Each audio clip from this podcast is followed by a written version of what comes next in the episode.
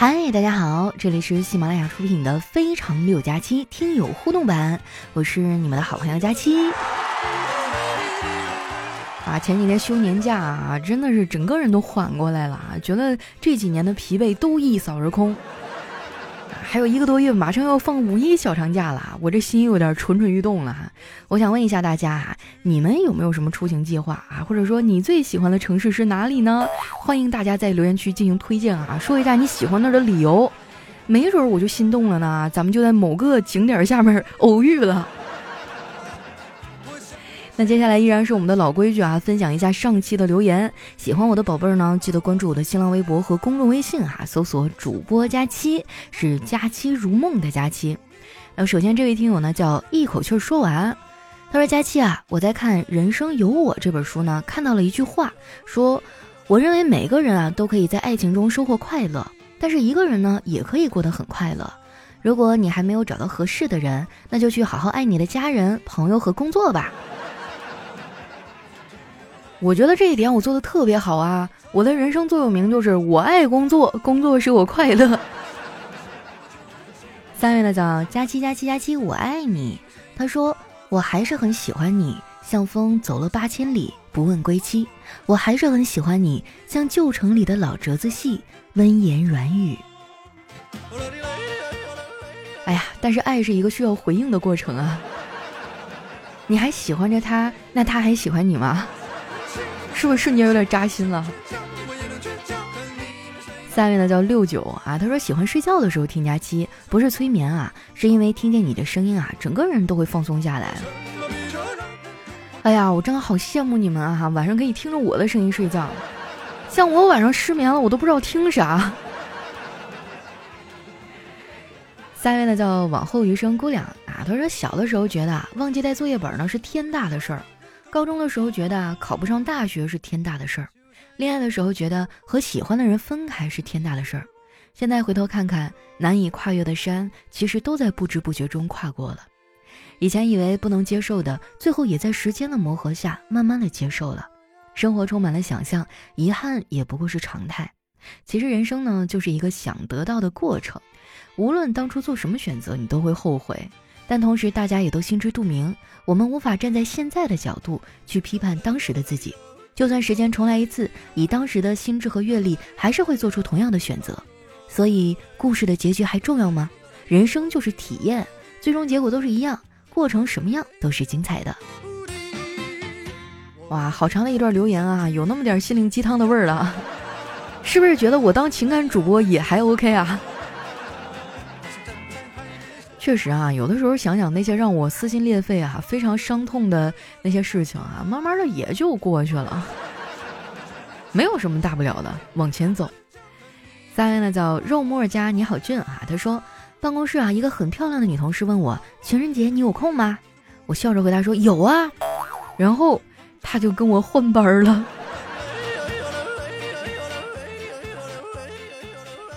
下面呢叫月夜哈，他说老板对秘书说。开除司机，正巧呢，司机经过门口啊，并且听到了，于是呢，他就迅速的返回办公室，写了一封辞职信，递交给老板。老板疑惑的说：“为什么要辞职啊？”司机悲痛的说：“长痛不如短痛，我都听见了。你说开除司机，啊，他说的是除湿机，开除湿机，有点拗口啊，这。”下面呢叫雷阵雨啊，他说高中早恋被班主任呢叫到办公室，各种批评教育规劝。我淡定的说我们是真爱，转身就走了。昨天啊带着老婆孩子逛街，碰到了当年的班主任，激动的打招呼。班主任啊瞅了瞅我媳妇儿，说你的真爱呢？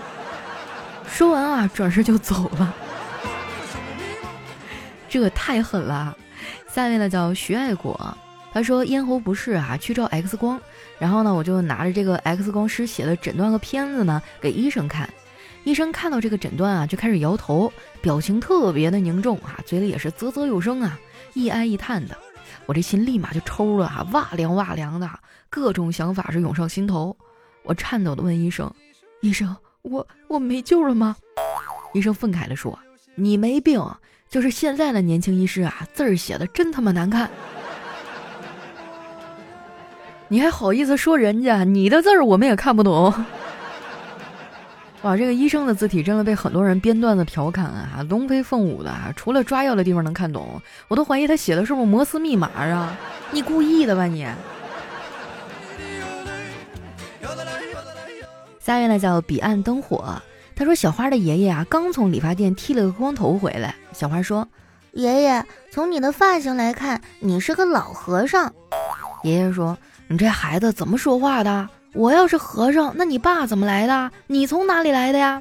小花说：“那，那你肯定是个花和尚吧？”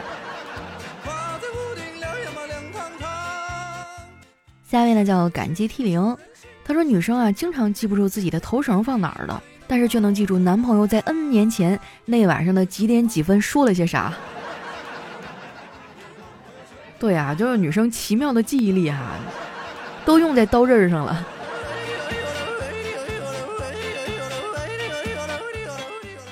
下面呢叫跟着感觉走，他说新疆姑娘啊交往一个甘肃小伙啊，这叫心甘情愿；河南姑娘呢交往山东小伙，这叫鲁豫有约；湖南姑娘啊交往广东小伙，这叫两情相悦；青海姑娘呢交往新疆小伙，这叫一见倾心；陕西姑娘交往山西小伙，这叫秦晋之好；湖南姑娘交往安徽小伙呢，这叫相见恨晚。河南姑娘交往河南小伙哈，这叫郁郁寡欢；上海姑娘交往湖南小伙哈，这叫互相伤害。哪能啊？我觉得河南的姑娘和河南小伙挺好的呀，回娘家还方便。下一位呢叫开朗穷人啊，他说老公下班跑回家，抱起老婆就走进卧室，扔到床上盖上毯子，老婆当时就惊了，你怎么突然这么有情调啊？老公回答说：“看，哎，我的新手表能在黑暗中发光。我记得小时候特别流行那个夜光手表哈，我还有一块呢。当时那表上面还有一个盖儿哈，外面是一个卡通形象，往上一推，哎，然后里面才是那个表，可美了一天。下面呢叫可可，他说简历上的我。”适应能力强，性格开朗活泼，工作认真仔细，有相关工作经验。实际上的我很难适应新团队，经常自闭，总是出错，有相关的摸鱼经验。这说的不就是我吗？下面呢叫佳琪家的玩高啊，他说，呃，总觉得吧，我的性格不合适上班，只适合在家里拿工资。那你得是家族企业，董事长还得是你爸呀。下面呢叫碎死梦生，那等等啊，大家注意了，大街上呢有一些不法商贩啊，打着卖水果的幌子贩卖人体器官，一定要提高警惕啊！就在刚才，有人卖樱桃，我尝了尝，当我尝到第二十七颗的时候，他压低声音问我：“你要脸吗？”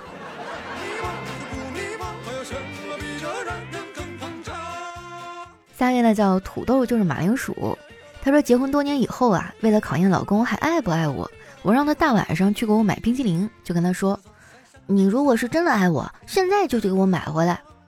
我以为啊，即便他不去，也会跟我讲什么不给我买冰淇淋啊，才是真的爱我啊，怕我晚上吃冰淇淋这么甜的食物容易发胖啊，啊是对我健康的考虑啊，啊什么是对咱们这段关系负责呀之类的大道理。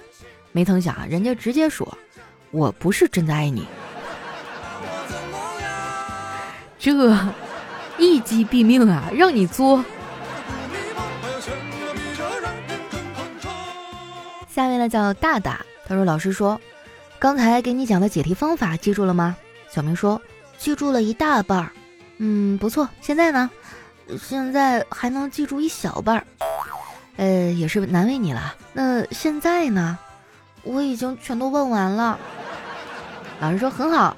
刚才讲的方法是错的，来，现在我给你重新讲啊！哎，我觉得当老师真的太不容易了，因为他们的一言一行都会被放大啊，会对学生造成很大的影响。你就别说老师了哈，我当一个破主播，我自己本身就没什么文化啊。自从从事了这个工作以后啊，每天都是小心谨慎啊，看到不认识的字儿啊，我都赶紧去查，我就生怕哪天我念错了，误导了你们。让你们觉得这个字儿就是这么念的。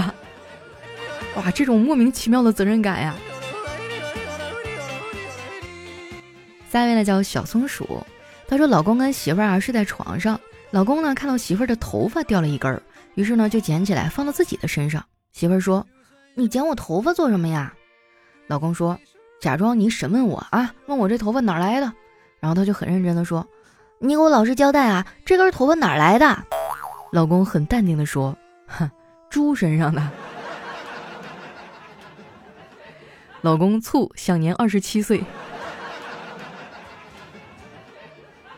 下一位呢叫世界的参差啊，他说有一天放学，美国同学说：“哎，今天有三项作业，不能出去玩了。”英国同学说：“哎，今天有四项作业，不能出去踢足球了。”中国同学说：“哇，今天只有二十项作业，我终于可以出去玩了。”我记得我小时候啊，国家就提倡说是减负减负的哈，结果减了这么多年，我觉得现在的孩子活得更累了。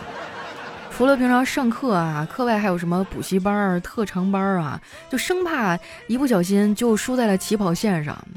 我有时候看着我侄子侄女啊，我都感慨，小小年纪就承担了这个年纪不该承受的压力。